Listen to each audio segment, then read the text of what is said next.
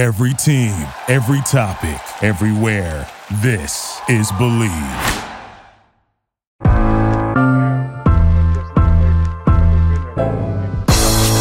It's the corner where the treats at. Is is this the the passing of the torch, right?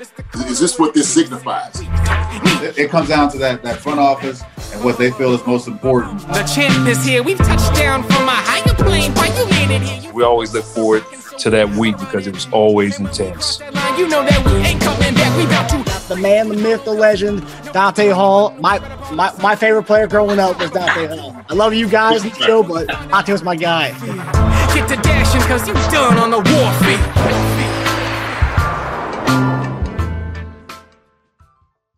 This episode of Chief Concerns is brought to you by betonline.ag. BetOnline is the fastest and easiest way to wager on all your favorite sports, contests, and events with first to market odds and lines. Find reviews and news for every league, including Major League Baseball, NFL, NBA, NHL, combat sports, esports, and even golf.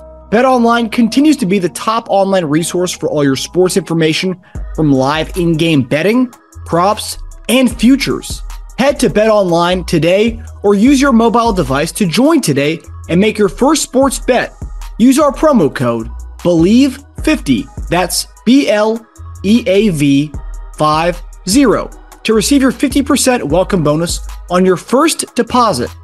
Bet online where the game starts. Hey everybody, welcome back to another episode of your post-game episode of Chief Concerns. Um, Marcus Dash here with Lance from the Spoken Podcast. JD will be joining us in the next couple minutes. Uh, but wow, I'm already seeing the comments kind of stack up here. Yeah, it was a tough game to watch. I'm seeing, I'm seeing that's kind of the uh, everyone's everyone's saying right now. Um, Lance, I know you and I spoke a little bit before we came on, but wow, I I didn't think we were going to win the game. I was already thinking about what like kind of negative stuff we were going to talk about tonight.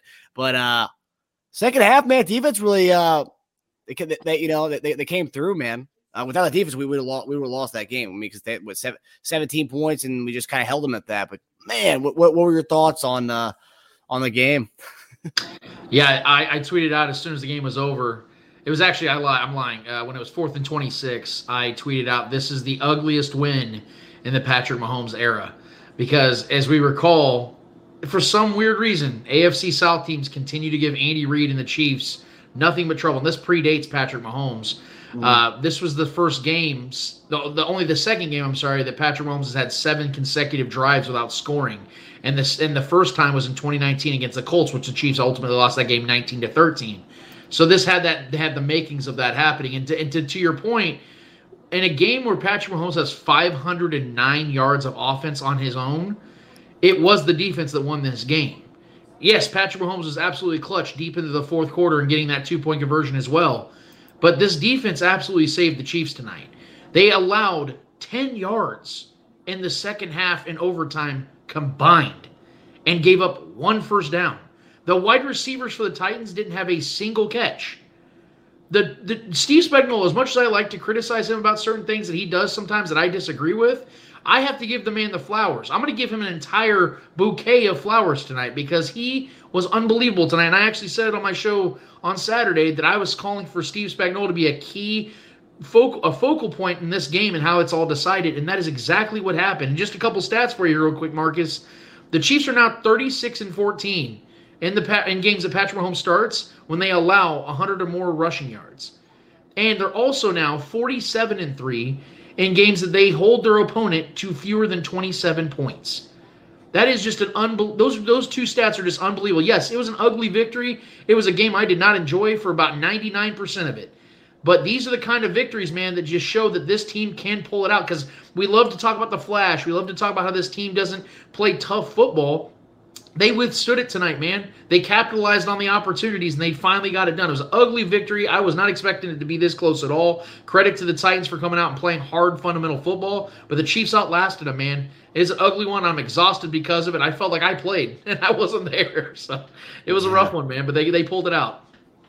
Yeah, I mean, I, It was it was a rough one, and um, I, I think I think a lot of people are taking the day off tomorrow. I, I, I did a poll on on our Twitter account. I think we had like sixty percent people saying yes, they're taking the day off in some fashion. Forty Yeah. percent are saying no, but I'm sure that forty percent will uh will find time to uh, either go in late or uh, you know maybe uh, maybe fudge maybe fudge an illness in the morning. But uh, yeah, it was it was it was a tough game uh to watch. Um, and that was the thing. It's like usually we see the offense kind of make more adjustments, right? Like, you know, you kind of see the creativity of, the play call in the second half of the offense as a, as a slow start. But defensively, it seemed like the adjustments made were mostly on the defensive side because offense, the third quarter, we looked the same. Then the fourth quarter start, we kind of started to see a little bit where Mahomes, you know, rolling out of the pocket. Because I feel like, and I saw you tweet about this actually. Feel like there's a lot of times in that first half where Mahomes kind of stands in the pocket like four or five seconds. Like, what are you doing, dude? Let, let, let's, let's. I mean, that's the thing. I know a lot of people like to say, "Oh, Mahomes bails too early," but like we weren't. He was staying in the pocket, trying to hang in there. Nothing was happening. I don't know if our, guys weren't beating the defenders. I mean, we'll probably see the all twenty, all twenty-two view, but I don't know if our, our guys were beating off the the press. I mean, because that's one thing Tennessee does. They do press our guys really well, and they they're, they're you know they're it's a physical team, um, and they're going to make the refs call it. Either the refs call it or they don't, and they kind of play like that. Um, and I just feel like I just feel like Mahomes wasn't bailing, and it wasn't until the fourth quarter where he was starting to bail, and then he was, you know, obviously we saw the, the runs he was having in the fourth quarter. But uh, what what did you think about, um, I, I guess, kind of the the the lack of after the first drive, there was a kind of a lack of creativity, I guess would say, with the offense. What, what, what do you what, do you- what do you think about the offensive play calling today? Yeah, I thought the play calling was atrocious tonight. Uh, there was there, obviously there was missed opportunities. Patrick Le, uh, Mecole Hardman should have three touchdowns tonight. He was wide open multiple times. Uh, he missed Travis Kelce deep late in the game. There was a lot of drops. In fact, I think Ed Werder uh, from ESPN made a tweet that the Chiefs had the most drops in a game since like Yep. Not the 1990s, something wild like that, man. So yeah, th- there was a lot of miscues, but the play calling did not give Patrick Mahomes a lot of opportunity to succeed. He had to really create and be magical. And I know that when you have a quarterback like Patrick Mahomes, it's it's tempting to just allow that to take place. And I heard Collinsworth even mention it that Patrick and Travis Kelce will go to the sidelines during the game and just kind of you know talk about some stuff and get a little freestyle going. And a lot of times that works. But in games like this, when it's gritty and you have to fight for every single, mean, it seemed like the Chiefs were struggling just to get third down conversions on third and inches all night long. Um, it, it- you have to be a little bit more fundamental in your approach, and I think that's when Andy Reid and Eric Bieniemy really need to step in and say, "All right, guys, we're going to play a little bit more on a fundamental side." Now, I will defend Patrick Mahomes in one regard. He had 63 rushing yards tonight. The rest of the running backs on the team combined had 14. So he was not getting anything out of the run game, and I would have to believe that the fluidity of the offense would have been much more prevalent throughout the game had that happen. And let's take it a step further, not to talk too much about special teams because I know we probably will. But had Harrison Butker just made a simple PAT or the field goal, we're not even sitting here talking about an overtime game. The Chiefs would still would have won in regulation. So I, I didn't like some of the things that Patrick was deciding to do. He was off on a lot of his passes. He looked mm. very uncomfortable, and it's kind of weird because I don't know if you noticed this or not, Marcus, or maybe some of the people that are watching and listening. It almost feels like sometimes when the chaos isn't there, Patrick feels uncomfortable. Mm-hmm. Because we saw last season against the Titans when they beat the Chiefs by 24 points and kept the Chiefs to three points total. He's a dog They show. they blitzed him one time, and he looked mm-hmm. lost. And then you see in this game a lot of a lot of drives in this game, man, where they weren't blitzing. In It, fact, it I think wasn't, it wasn't until the fourth quarter, I believe, is when they first started blitzing. Actually, Yeah, I think they had one blitz in the first three quarters, if I'm not mistaken, and he looked uncomfortable, and it was weird. Now Andrew Wylie didn't play well. Uh, the offensive line was okay, but it, looked like he was uncomfortable when the pressure wasn't there because he just loves to take over when blitz schemes start to come his way. He was, you heard him calling them out. 58's coming, 48's coming. Like you mm. heard him calling those out. So my confusion is, is if you can call out the blitzes, you should be able to know when the when the zone coverages are coming because you should be able to have your guys sitting in those little zones out there and get the ball to the open guy. But it was just like I said, the offense was very clunky tonight, and I think it's simply because they could not run the ball. And I think that as ironic as it is, an air raid offense that the Chiefs like to throw out there, when you can't run the ball, you see even the greatest of offenses out there like the Chiefs, they will struggle. Yeah, that's something that uh, you mentioned how many rushing yards he had, but like looking at the splits, I feel like I, I I don't know what the snap breakdown was, but it was pretty obvious that um, McKinnon was the number one guy uh, tonight if, as far as running back who played the most. Obviously, we're playing against a uh, a front like that. You need to have the probably the best blocker out there. So I'm, I'm fine with McKinnon getting all the uh, all the reps.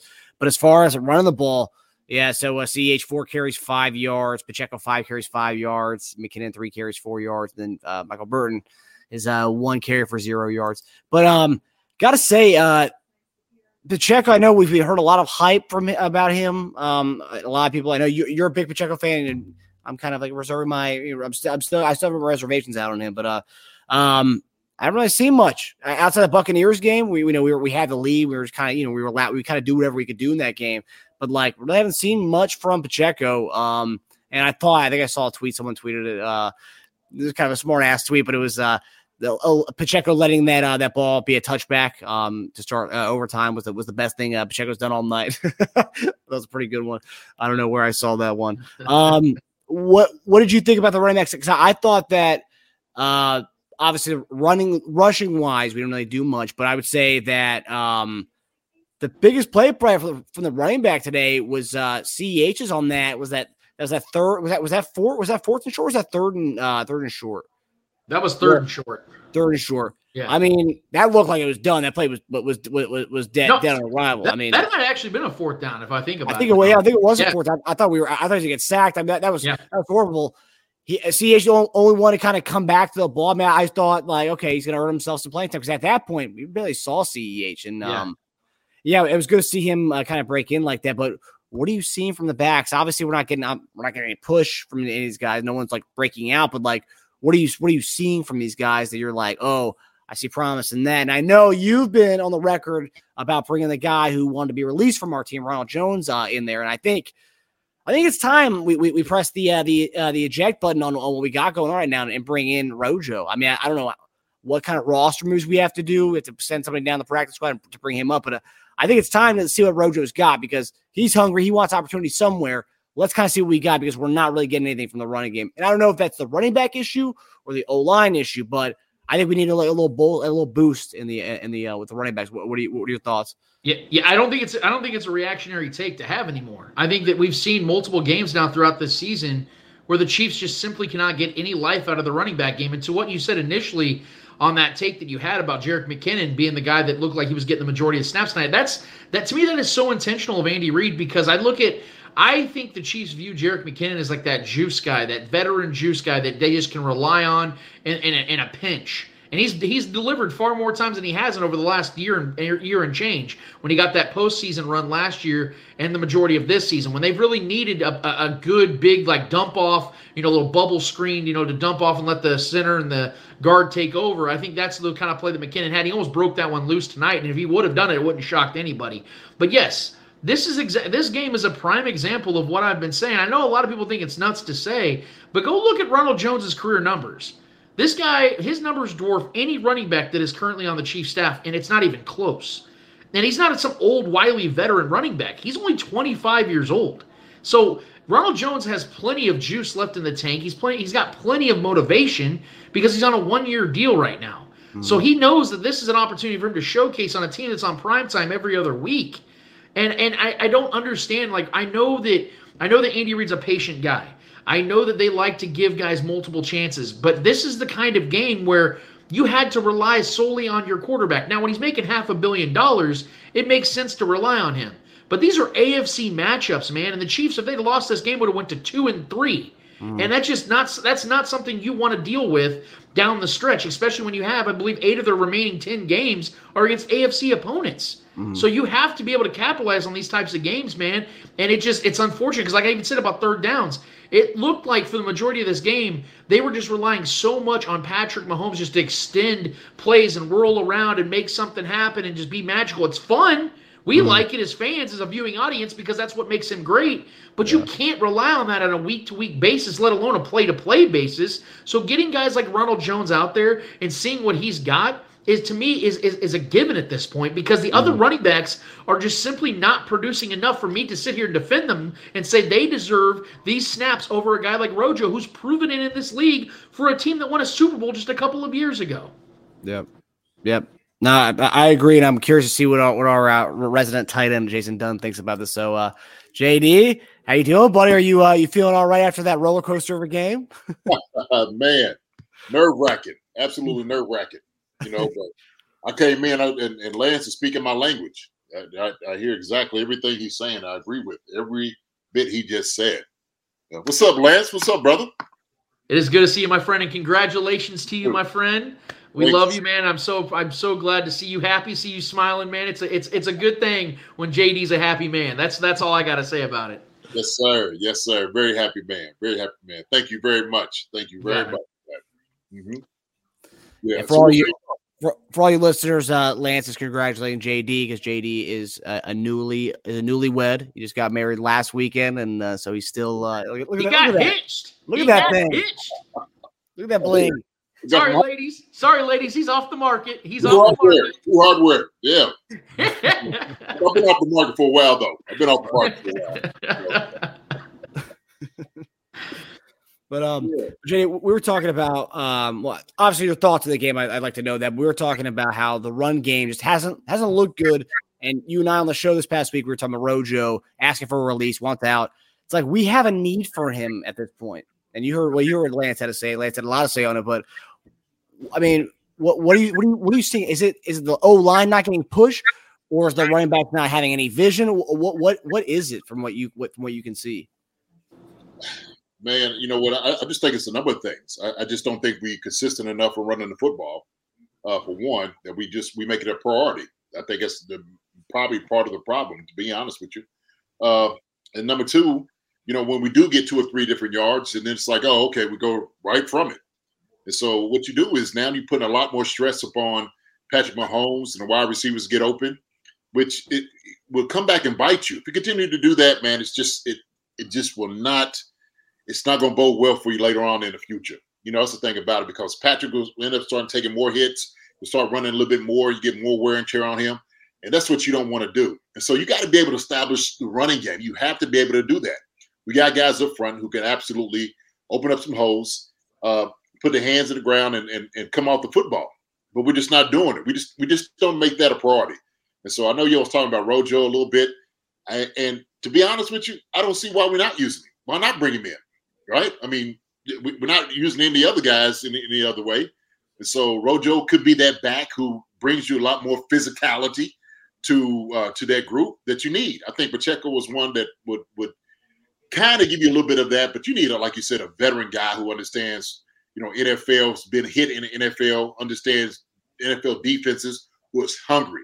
Rojo is hungry right now. He uh, look, he's angry. When you said he wanted to, he wanted a uh, a release, man's upset. He's he, look, he's I'm, I'm guarantee right now his patience is more thin. And so there's no reason why the Chiefs are, are you know keeping him on the roster. If you don't give him a release, then use him. Use this guy. Why not? Why would you use a guy like that? So um, I think that's you know part of the reason. I think part of the problem is we just don't make it a priority uh, enough to do that. I mean, we we threw the ball 68 times. Thank you, everybody. Congratulations. Appreciate it. All the guys, everybody, giving the thanks and the congratulations. Thank you very much. so, so yeah.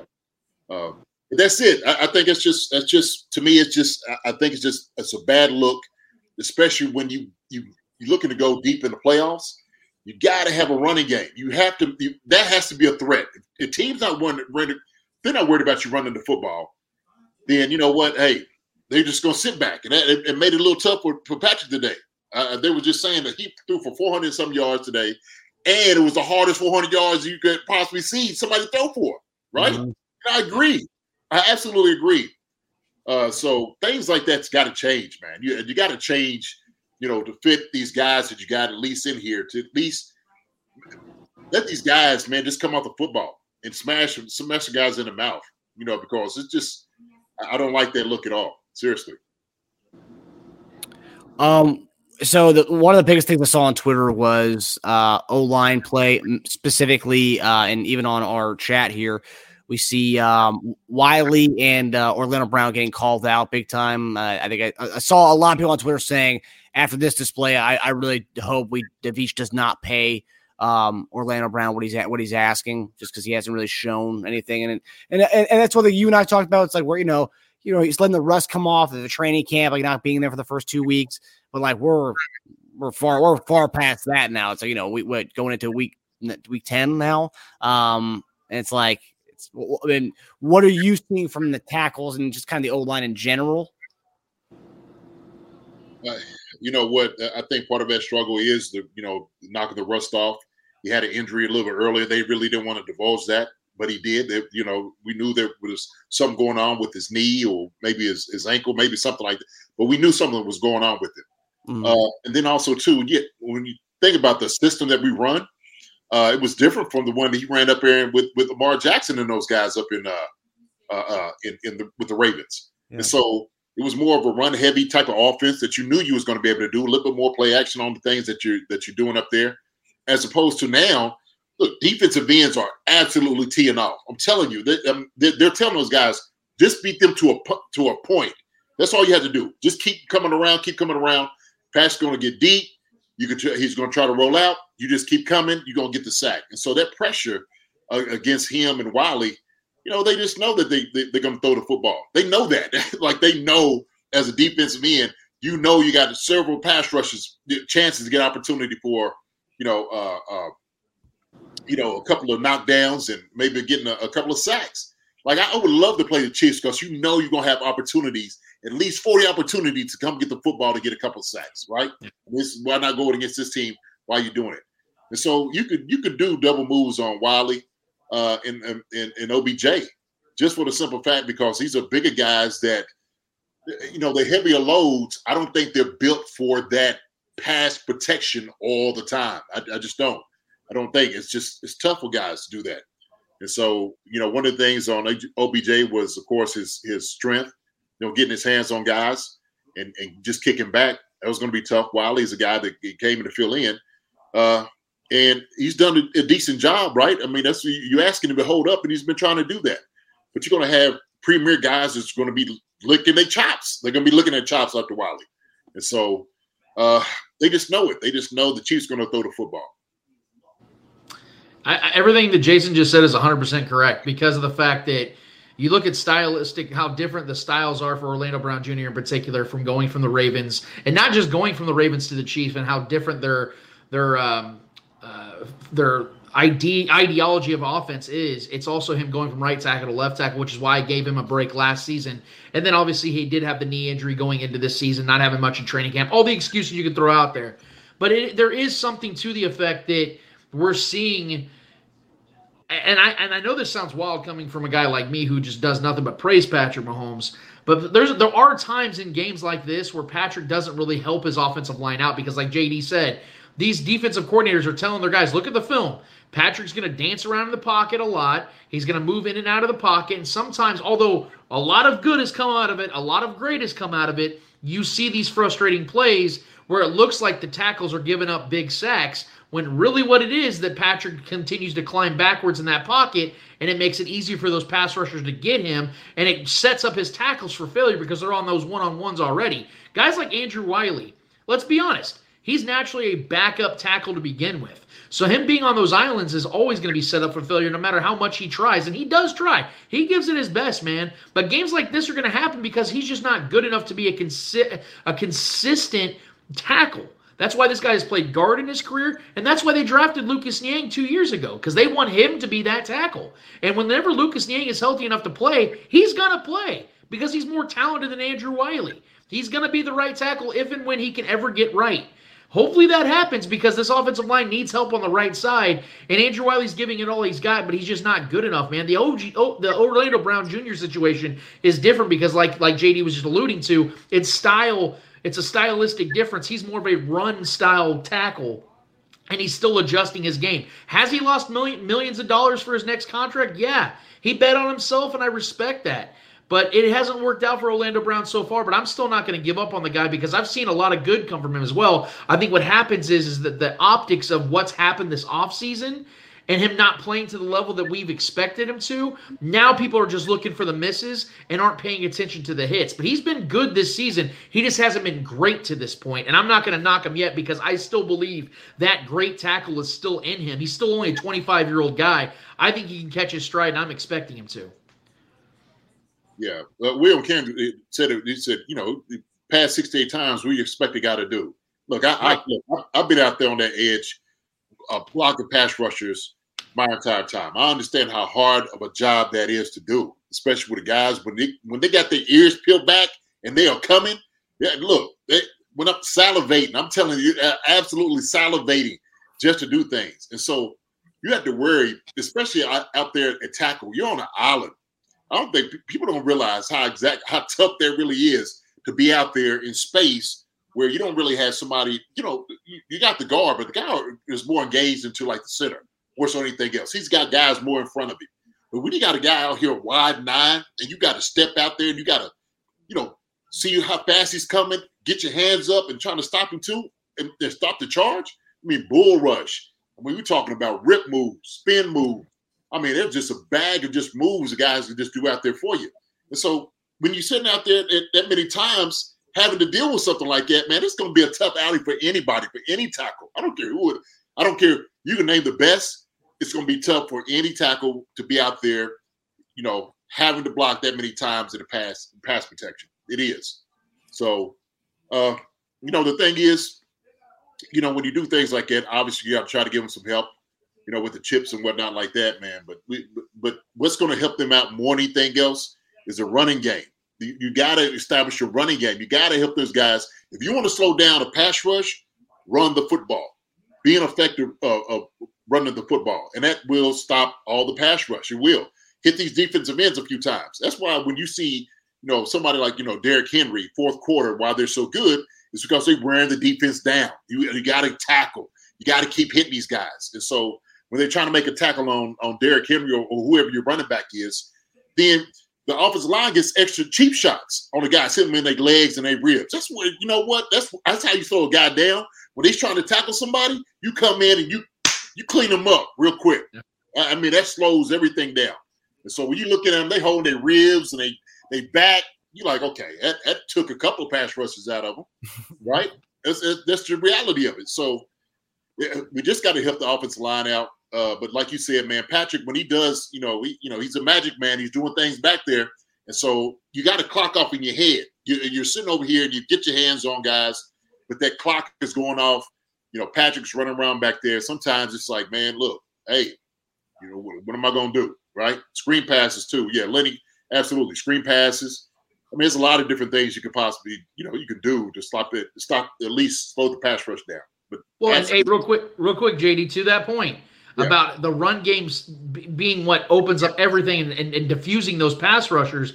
Look back at your time, man, back in the early 2000s with the Chiefs and how great that offensive line was, how great you and Tony were at blocking and, and opening things up that run game made things for Trent Green that much easier as well with the play action, with everything else. Getting guys like Kennison, Tony Gonzalez, you, all these guys getting open was all started with the run game. That's, I mean, I know it's a different era. I know that run games were more prevalent back then where offenses were built on the run game.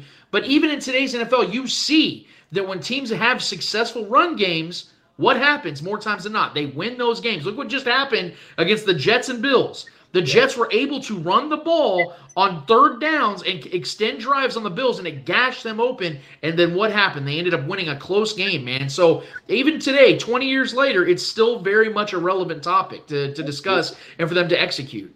Absolutely. 100%. 100%. You know, I, I just think, you, you know, you just can't get away from that phase of the game. Uh, like I said before, you know, if, if I'm a defense and a defensive end – I would love to go play the Chiefs because you know you have several opportunities to go get the football, go get the quarterback. Yeah. So, uh, where we are. I just think, as far as like you know, seeing how in general for us, I mean, obviously at the end of tonight's game, we were getting back there, we were getting pressure on uh, Willis, but like for us, just it, it, to get any kind of pressure, we usually have to dial up a lot of blitzes.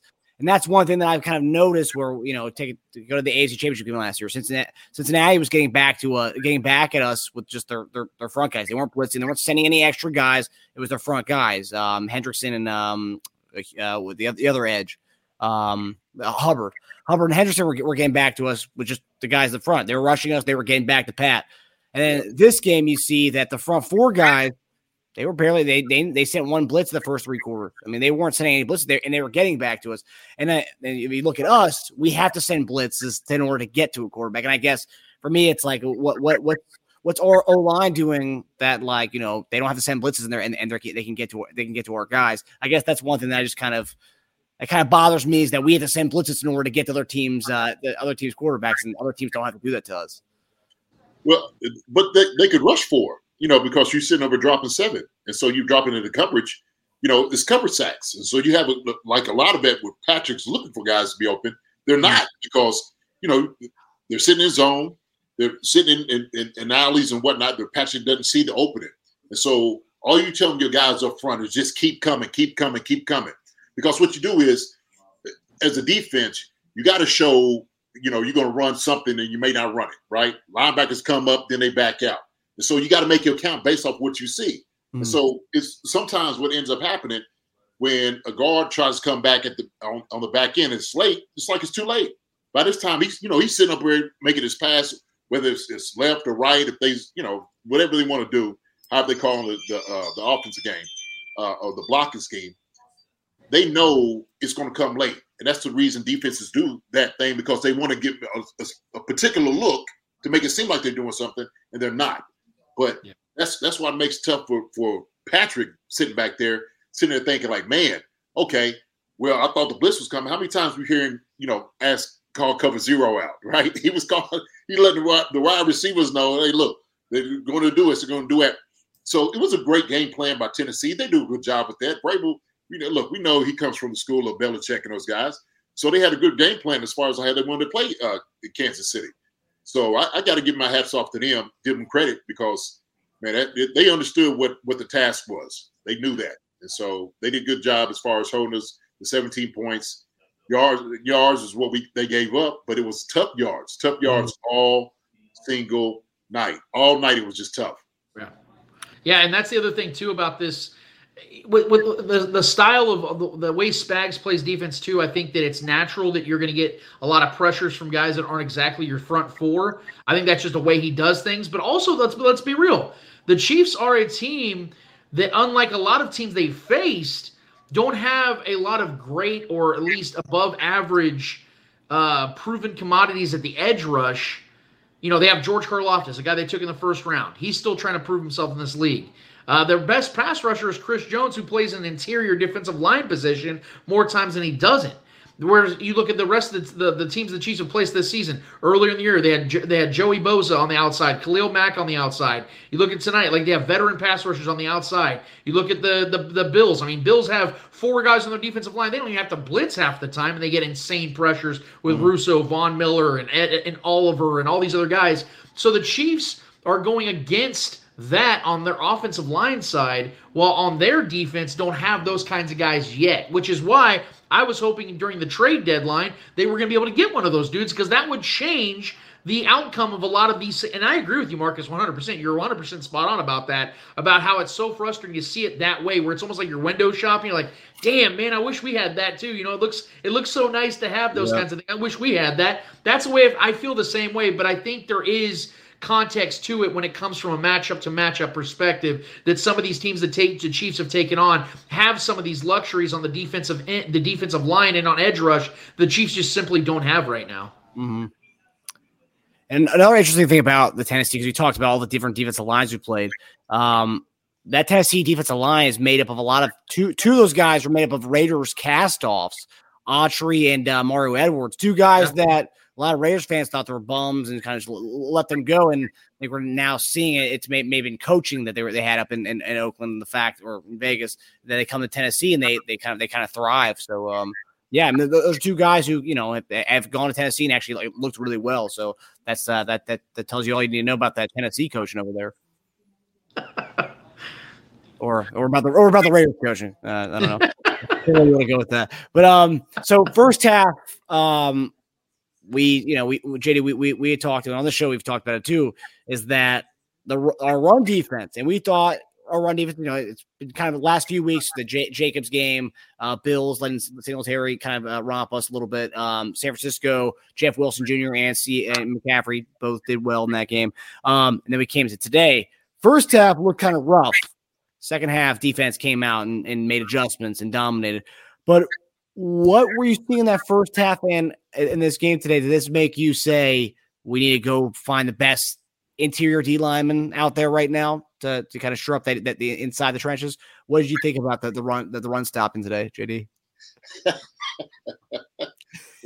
Suh, Suh, Suh. I know what, what Marcus want me to do. I, I know yeah. what you want me to say. That's, it. Suh, Suh, Suh, right?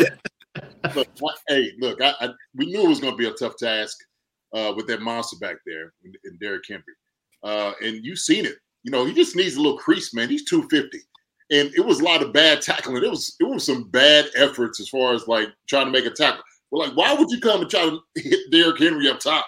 I mean, for I mean, I I seen a couple of them. I think Thornhill didn't want no part of it. There was a couple guys that told us. He did. And they're not used to hitting that guy that big. And I, I think, you know, they it was, you know, young secondary. They they kind of was making some business decisions on some of those. Uh, but I, there was a lot of, and I think honestly, they probably could have called holding every single play because uh, uh, they was grabbing Bolton, man. Bolton was trying to get by, man. They had their hands around his waist. I mean, you know, Gay should have been in there a few more times. But, you know, you just it, it, trying to contain Derrick Henry was going to be the big task. Everything runs through them, through him. Uh, but yeah, D, D tackle. We, we, we've said that. We said that, you know, guys got to step up. I, I, like Saunders. I said Saunders has been playing well. He's been playing, you know, he's good flashes here and there, man. I, I like his game this year as far as other D tackles uh, that that play right beside Chris. Uh, but man, I, I, Shelton, where's all the? We, we need some guys, some run stoppers, some guys pit, causing penetration, pushing guys in the backfield. Uh, and, I, and I hate saying that about guys, man, but we just got to see it. I, I mean, I'm sorry. It's just we. That's what we have to see defensively. You make it easier for the linebackers. You make it easier for the secondary. And so when you got a big joker like that going into uh, the secondary, nobody wants to touch a big big sucker like that, man. They still won't do it. It's tough. It's tough. If I'd have told you guys that coming into this game that the Chiefs were second in rush and rush yards allowed, or fewest rush yards allowed and fewest rushing touchdowns allowed, would you have believed that? Because that was 100% the truth.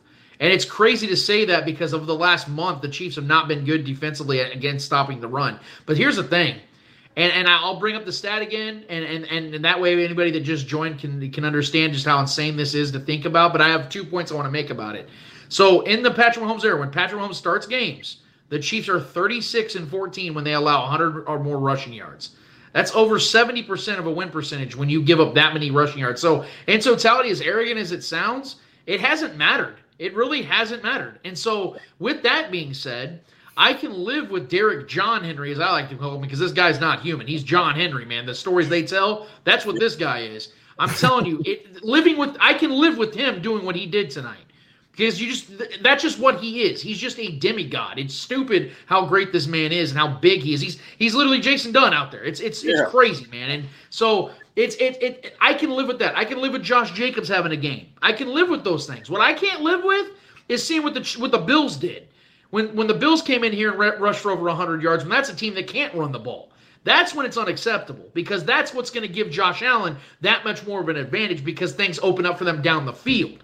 So we can live with Malik Willis having a Derrick Henry doing that. We can live with a Derek Carr having a Josh Jacobs do that. But in matchups where it, when you have another quarterback that can make plays like Patrick can, that's when it's going to matter, guys. So tonight, it wasn't fun to watch in that first half, especially. But at the same time, as I said at the very opening of this with Marcus, I'm going to say it again, man. As much as I want to, as much as I criticize Spags for some of the decisions he makes at times, he was on fire in that second half with the way he drew things up, and his defense answered the call, allowing only 10 yards with two and a half quarters left to play in that game. And that's that. That's just that's what I think this defense is. They're frustrating at times, but they don't give up a ton of touchdowns on the ground. In fact, I think they've only given up four rushing touchdowns all season. So at the end of the day, you give up yards, but if you ain't giving up touchdowns and your and your offense is doing enough to win, which they're still leading the league in scoring, by the way, I can live with it. I can. I don't love it. In fact, I don't like it, but I can live with it. Yeah, I, I think a lot of the, the context kind of goes into you know who you're playing, right? So, like you said, Derrick Henry is a guy that you had to stop. That's that's where the offense definitely goes through. When you're playing Buffalo, you know you're giving it wide receivers. So if yeah. a guy like McKenzie or all those guys in the backfield, you know, they got 10 of them. You know, those guys, when they run and make a lot of yards, it's not really a big of a deal because, you know, Josh Allen, Diggs, Davis, and all those guys are going to get, you know, the brunt of the offense. They, they, you know they're going to go through, you know, through those guys. So I think that's a lot of it. That's and I get what your point, what you're saying. I, I'm, I agree with you, uh, Lance. Uh, Derrick Henry, like you, you start getting him rolling, you know, that's when it just kind of is it's a little bit bad because the thing is, a big guy like that, he'll hurt somebody in secondary. You don't want that to happen. That's the thing about it. And so you got to stop with them guys up front. And so, uh, you know, it's always based off of what what Spags does. Who we're playing? Who's it? You know, when you're you're making, you know, all the defensive adjustments about. Okay, look, second half, we're not going to let this guy beat us. We know Malik Willis is not going to beat us. They don't have new receivers out there that's going to beat us. Guess what? Let's concentrate right now about getting penetration, getting guys taking two to get our linebackers to go flow. And I think Bolton started flowing a little bit more, man. He started seeing it. You've seen him start making some plays. I was just like, man, he, he's just playing at a high level second half, man. He, he did a, a tremendous job. Uh, but I think the, the, first half, man, guys probably had some ices on their on their their heads in the halftime. hey, man, y'all told me it's gonna be a big guy like this running through here, you know. So, yeah, I think, it, but that, that's you. You just have to. We, we keep talking about the defensive tackle. We need another guy that's to be a run stopper. You have to have that guy. You know, why Shelton not being used? Ndamukong Suh, Marcus, I'm gonna leave it on you to go find that guy. I'm, I'm, I want you to go find yourself, okay? I want you to go, hey, you go run him down, find out where he is, knock on his door, see what's going on with him. You tell him, like, look, I've been wanting to get you here more than anybody else. All right. Somebody needs to talk to that man. All right. We'll see. We'll see if we have a little money for him.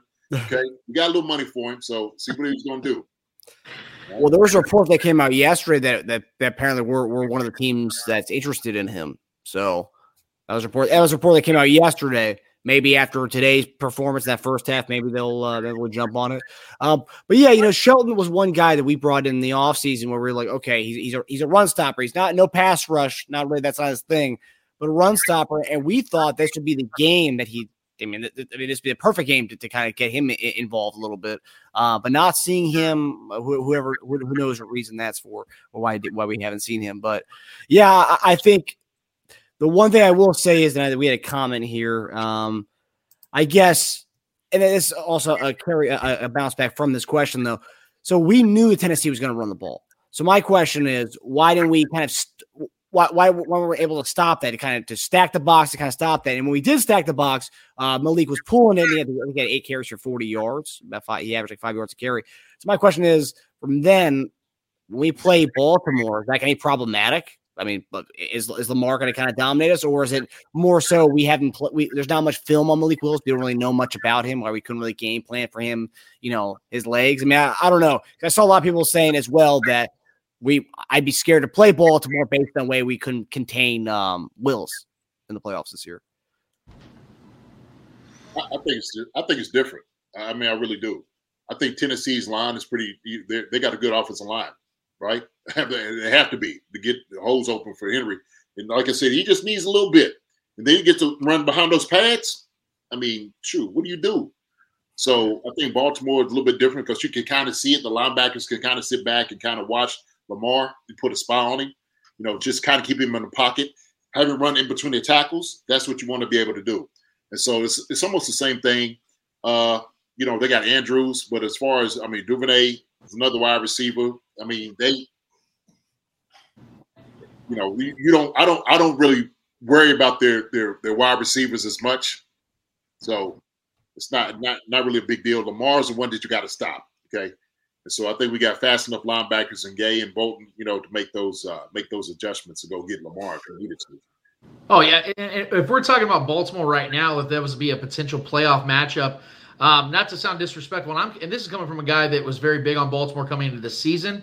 I thought they were going to have a big year. I thought they were going to have. I thought they were going to win 13 games this year. And once again, they're banged up on both sides of the ball. I think I think Rashod Bateman's out for the year, if I'm not mistaken, and Mark Andrews isn't even supposed to play this week against the Saints. Mm. Um, and, and here's the biggest thing about the Ravens throughout the last four years against the Chiefs. The Chiefs are not only three and one against the Baltimore Ravens, but in all four of those games, the Ravens had at least 130 rushing yards, if I'm not mistaken. I can go look back, look that back, but they did. They've done whatever they wanted to on the ground, and it has not mattered in those matchups. So I don't mean to sound dismissive, but this Ravens team isn't as good as those Ravens teams over the last three years, both offensively and defensively. Lamar Jackson hasn't been right in a while.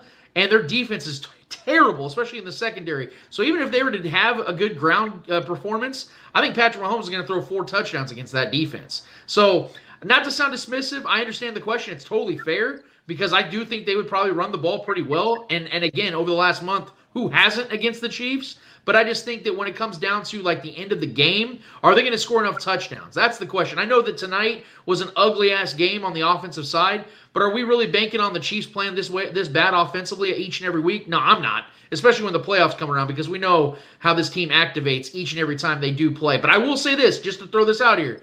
It is kind of weird to me though how the Chiefs have played so differently from the road and at home games. So they're they're three and one in both road and home games this year, right? They're three and one in both road and home. But on the road, the Chiefs averaged 37 points a game, and at home they only average 24.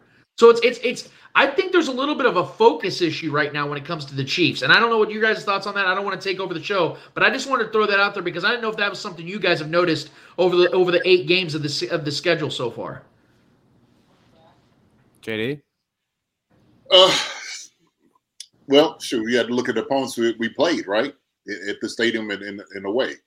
I think that's part of the difference too. Uh, well, just for instance, the Chiefs played two number one defenses on the road and put over 40 points on both of them Buccaneers and the Niners. Yeah. You know, and that, to me, like I, I wouldn't really. I mean, I know they were number one defenses, and to be honest with you, when I watched them play, it, just didn't really seem like number one defenses. To be honest with you, you know, I knew what we had, so I, I, thought we matched up really well. So when you know Shaq Barrett was saying all the things he was saying, I'm just like, oh man, we just we waiting to get another shot at y'all. You know, same thing with San Fran. San Fran. I mean, look, we know what they got over there, but you know, I I like our offense. I like our guys when you know what we have on the offensive side of the ball. I, I really do. Uh, I think sometimes we just need to establish that running game, and I think sometimes on the road, sometimes you need that motivation and I think we play better when our backs are up against the wall, right? When people are doubting us going into that that, that you know their place.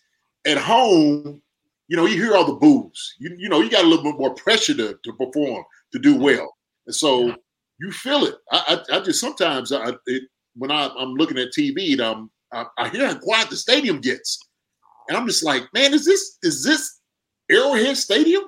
I just and sometimes I don't know. It just I, it it bothers me sometimes. Yeah. Uh, but I know those guys are really under a lot of pressure because they want to do well, and you see it, the frustration come out. Like Travis Kelce throwing his helmet, and the guys are trying to figure things out. And it's tough, man, when you try to do everything at your at your own backyard, man. Everything ain't working, right? I mean, you'd, you'd have made everything, put the the power tech out, and you try to make everything look really flashy. It doesn't work, right? It's like, oh, dang God, everything's going wrong. So it's tough. It's tough, man. It's tough. It's tough playing at home, but that's I like when the guys are sticking together, especially uh, on the road. That's what you want to be able to do. Championship teams win on the road. That that's I'm that is absolutely amplified through every locker room in the NFL. You want to be a championship team, you have to win on the road. You're expected to win at home, but you have to win on the road if you want to be a championship team. Yeah, I mean, I, I agree with everything JD said. Um, but, but I will say, um, so the three wins we had away were Arizona, Tampa, San Francisco, and then the loss was Indianapolis. The only loss we have at home was Buffalo, right? So three one and three ones. I mean, our worst loss was the uh, the Indianapolis loss, I would say, and then Buffalo at, at, at home was our only loss. I mean, um, but yeah, I mean, I, I, guess there is there is something to kind of having like going into a stadium where you know you have everyone uh, talking crap to you, you know, all the doubters in the stadium. So like, I guess maybe it is something to that kind of having that chip on your shoulder, being around that atmosphere.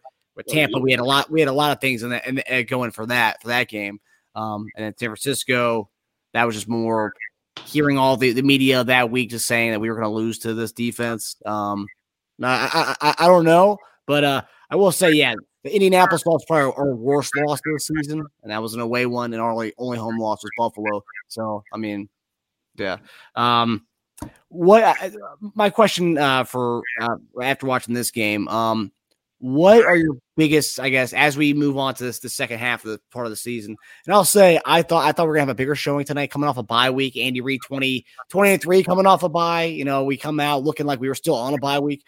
Um, at least the first half, after the first two drives, actually.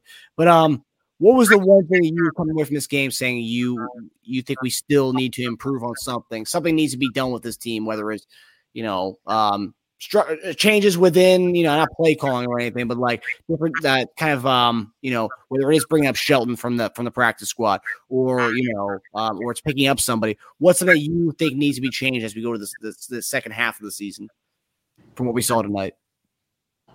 Go ahead, Lance. Okay, well, yeah, for me, it's two things. Uh, one of them I think they could really help, and the other one I don't know. It's going to really depend on how this guy does things down the stretch. Um, I, I, I, to reiterate the point about the running game, I think there is one real opportunity here the Chiefs have, and I think that they know it themselves because they maintained and kept him here. And it's bringing up Rojo, man. I know, I know, a lot of people just look at that and, and just scoff at it. But again, I really do challenge anybody to go and look at his career, his career production, and compare it to anybody that's on this current chief staff right now. I'm telling you guys, it dwarfs. And he's younger. He's younger, or just as he's right in the same age range as obviously Clyde Edwards-Helaire. He's younger than McKinnon by about five years.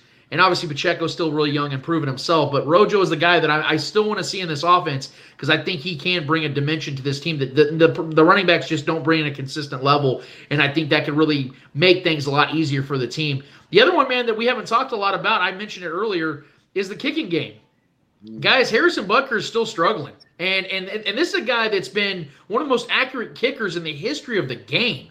And I tweeted it out. I'm like, I'll never understand the, a guy that can nail 58 plus yard field goals in the clutch, the biggest moments of a game, and in a win it all playoff game, he'll sink them, no problem. I mean, he'll he's got ice in his veins. It doesn't matter. He'll knock it back.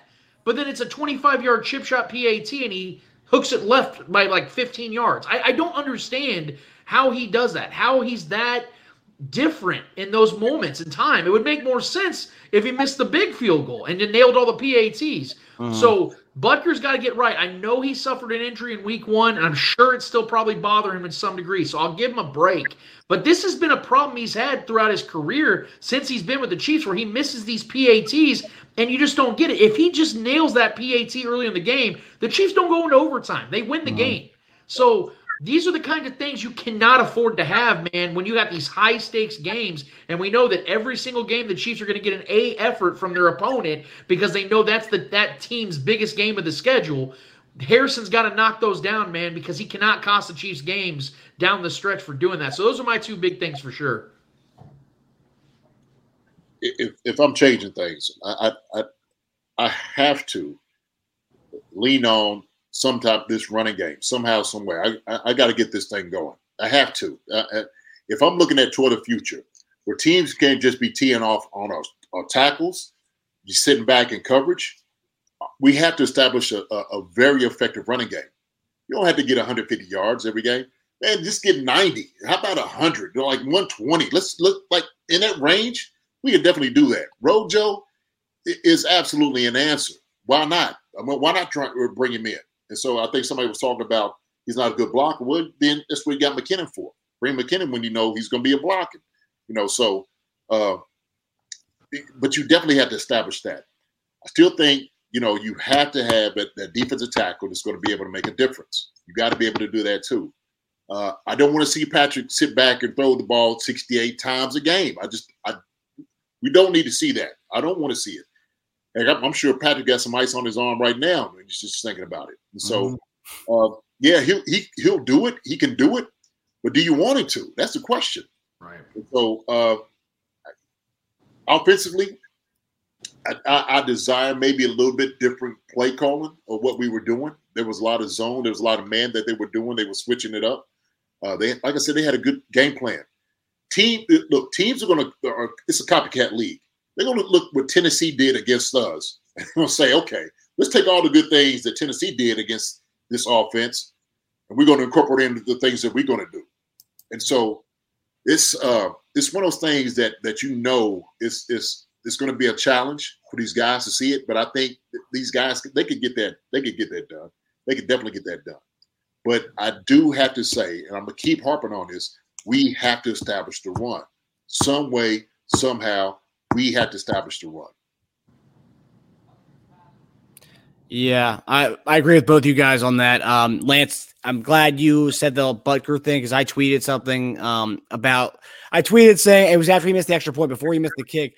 Because you know I, have noticed over the years, you know he's he's big on missing these extra points. They, they kind of the gimmies, the ones where I've talked about in the past, JD, where I love Morten Andersen because that was the kicker I saw growing up, who was who was automatic from 35 to 45. It was automatic with, with okay. that, oh, yeah. automatic. Um, and I, you know, with this offense, we don't need these guys to be kicking 50 yard field goals for us. We just need because we're going to be scoring touchdowns. This is all. This is a touchdown offense. Just make your extra points. That's it. Um, and I said, I, I, said, uh, low key. I think if this continues, I know he's got the injury, so I'm sure that, that plays a big part in it. But if this continues, it's like I think maybe in the offseason that might be a, low key thing we can maybe look at. Maybe going to get a, a younger, a younger, cheaper guy. You know, like a, one of these one of these guys out of college who could be, could be a badass. Um, but obviously not high on my priority list. But I mean, if this continues, it, it could, that's an issue. That's two kicks. Uh, two weeks ago, San Francisco missed a 30 yard kick. I mean, that's that's these are gimmies that we shouldn't be missing. That's why I, I guess my my uh dude, I, I'm I'm telling you, man, the bad kick, kicking game is going around the league like the flu. I mean, yeah, when you look, there's plenty of guys up sitting there and they blowing it. They are absolutely blowing it. And I'm sitting there thinking, man, what is going on with the kickers just in the NFL? Seriously. I mean, it's just it's all the way around. Like you, you see guys that you think was automatic before, and they're missing it. I think the only one that you could really kind of hang your hat on is saying, as consistent as they are, is Tucker, right? Oh, Tuck yeah. out there. So that Joker right there, man. You talking about ice in his veins? He's ice. Yeah. in his veins. That's who that Joker is. So, uh, and, I, and, I, think I think kickers sometimes get the yips every once in a while. It's because it's a mental game. Yes, kickers know that they're only going to see the, the field every you know five six times a game at most. So they got to make the most of it, and, and and usually they're in there at high stakes situations. So there's a lot of pressure on those guys. So I'm going to give them a break. But I, Marcus, I, I think there's something to what you're saying though, because I'm somebody that's not as loyal to kickers as some might be. Because you know when you have a guy for a few years, you get comfortable with them, and you know like I remember when Colquitt, when Dustin Colquitt was up for that contract, uh, and they you know he's making like four and a half million dollars, and the Chiefs the Chiefs got rid of him. And everybody's like, "Oh my God, how could he's been here for 16 years? How could they do that?"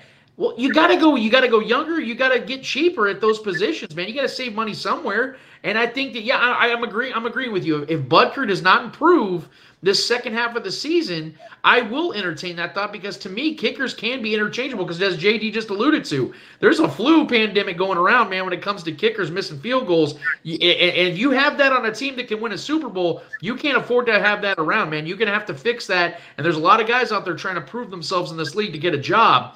There might be a guy out there because who would have thought Harrison Butker would have ever been special? He was on the Panthers practice squad when the Chiefs got him. Nobody knew who Harrison Butker was. And now look at him. One of the most accurate kickers in the history of the game. Those guys are out there, man. And if he doesn't do his job, he knows even his days could be numbered. Yeah. Yeah. And uh, Lawrence Tynes, a uh, friend of our show, he um, he saw my tweet. He quote tweeted and said, "Said a GIF saying, nah." he, he's a big Butker fan. Those he kickers actually, stay loyal, baby. They know their guys. You know. Yeah. look, like you said, it, look, it's, it's a mental game, right? And somebody was like, "Man, how, will, will, the coach go and grab the kick?" I said, "Man, you leave that guy alone. Do not, don't say nothing to him. If you want to deal with it, you deal with it after the game is over. Okay." Yeah.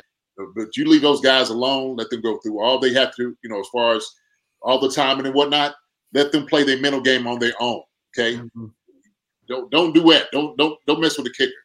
Okay. If you want to have a talk something after the end, fine. But God, could you imagine? Could you imagine being a kicker and missing one and JD's pissed at you? That'd be terrifying, dude. Like I'm I'm glad I wasn't a kicker on the Chiefs. Because if JD was pissed at me, man, I, would have to I'd have to send like Willie Roaf his way to to block me because Willie Roaf would be the only guy that might have a chance. hey man, I was a special teams coordinator for a number of years, and I, I, I was pretty patient. I was patient. you know, I understood, I understood the focus, and then like, look, I don't want to get on you because if, if we get angry, you're gonna be a wreck. Believe me. You know, one of the footballers. Yeah, hey, man, take it easy. Hey, JD, JD, JD, you can be a teddy bear, but you turn into a grizzly real quick. You know what I mean? Oh yeah. Well, you, you told me that that uh, Coach Vermeil hated hated the specialty. He, he hated he hated the kickers and he hated the, the punters. Um, So how, how would that work if, like, let's say Lawrence missed a kick or something? Would he like would he flip out on the kicker or no? Or uh, how, how would he react to missed kicks? No, not on the kicker, but he he'd be flipping out on the sideline enough where the kicker could hear it. All you had to do is kick the ball. That's it. One job. Job on it. Kick the ball. So yeah, Coach Smith did not.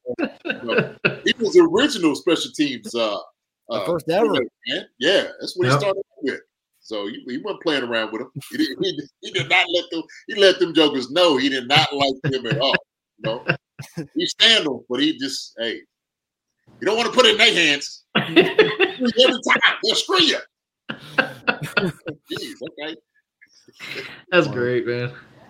Yeah, I mean, and, that's the one thing. It's like obviously kickers, you know, Tynes, you know, he, he said nah to me saying we maybe seek out a new kicker in the offseason if this continues. Uh, but I remember when that game, it was that that Thursday night game where we didn't know uh, with um, if Butker was going to play or not, and we signed Ammendola two days before the, the game.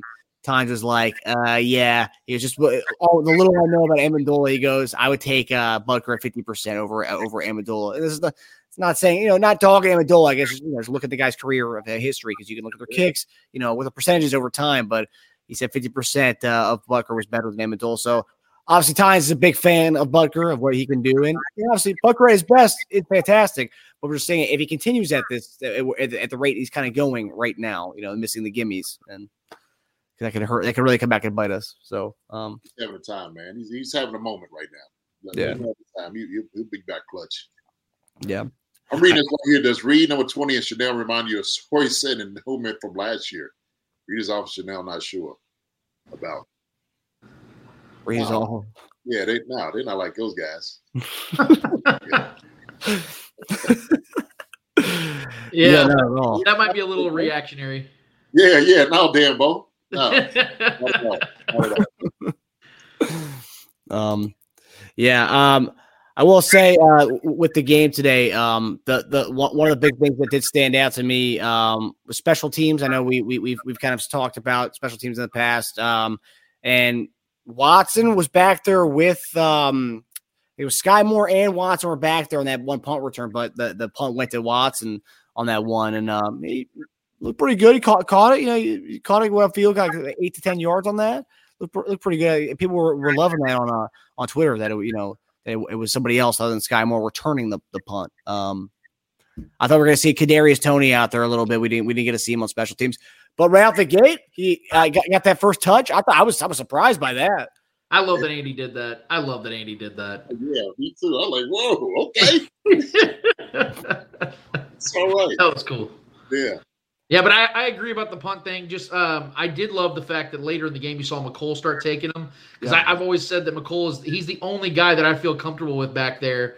Uh, we're getting those punts, and you saw that he started making he started uh, putting the Chiefs in better field position as well. So um, yeah, Skyy Moore back there makes me nervous as hell. I'm glad Watson got that. I do love that Skyy did sell it when he, he he acted like he was getting the ball, and the Mm. defense. You saw the special team start to shift over, and I think that's why Watson was able to get that little pocket Mhm. and make something of it. So yeah, but yeah, Watson, man, it just he made an incredible catch tonight as well. Like he just he's a reliable asset, man, and I I, I really like that acquisition more and more as the season goes on, man. He's he's you can tell this guy's like, yeah, I want to keep a roster spot, man, because if Odell Beckham gets here.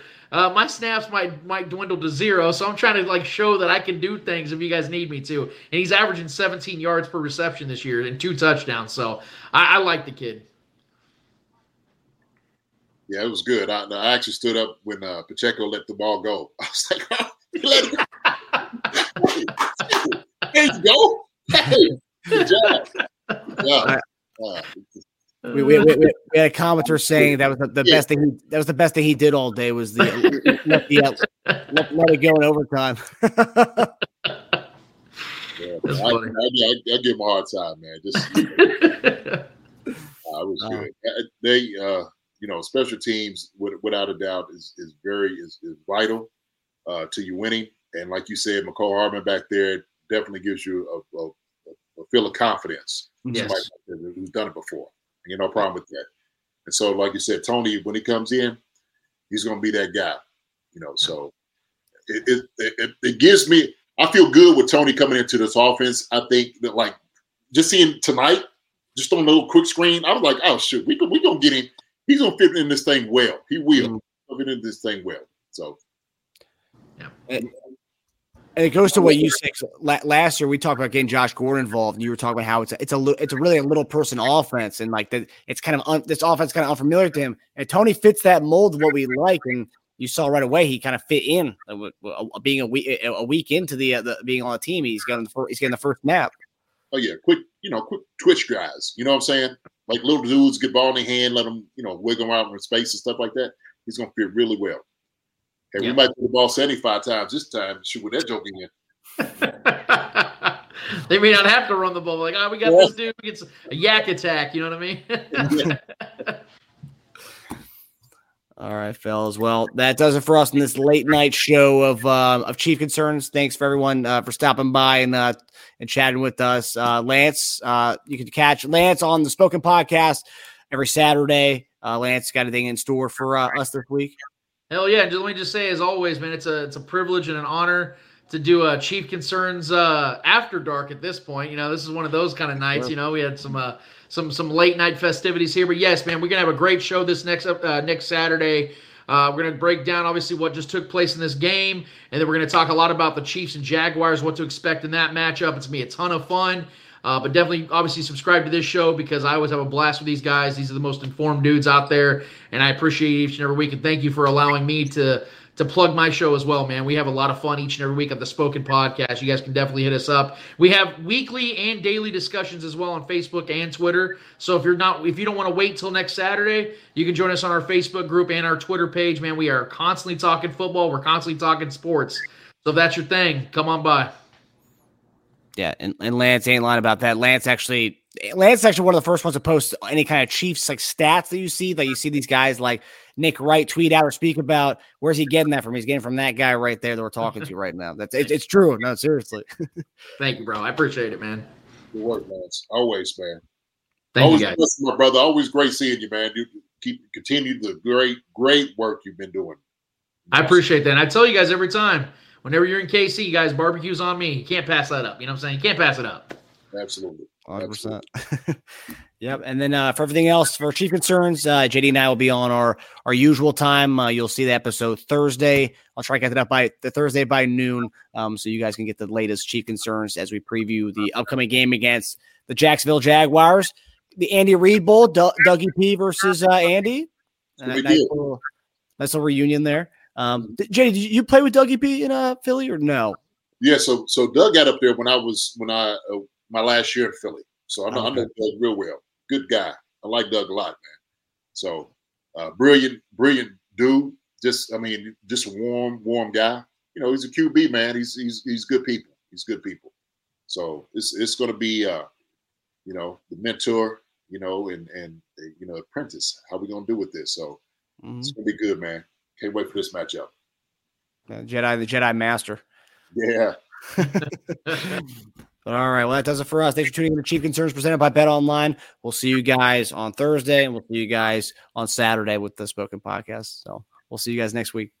Hi, everybody. Thanks for watching. Subscribe here to get the latest from the show. Also, be sure to check out the best clips from Chief Concerns. And if you prefer to listen to the show, subscribe and follow us on Apple Podcasts, Spotify, and anywhere else you get podcasts. Thank you for listening to Bleav. You can show support to your host by subscribing to the show and giving us a five star rating on your preferred platform. Check us out at Bleav.com and search for B L E A V on YouTube.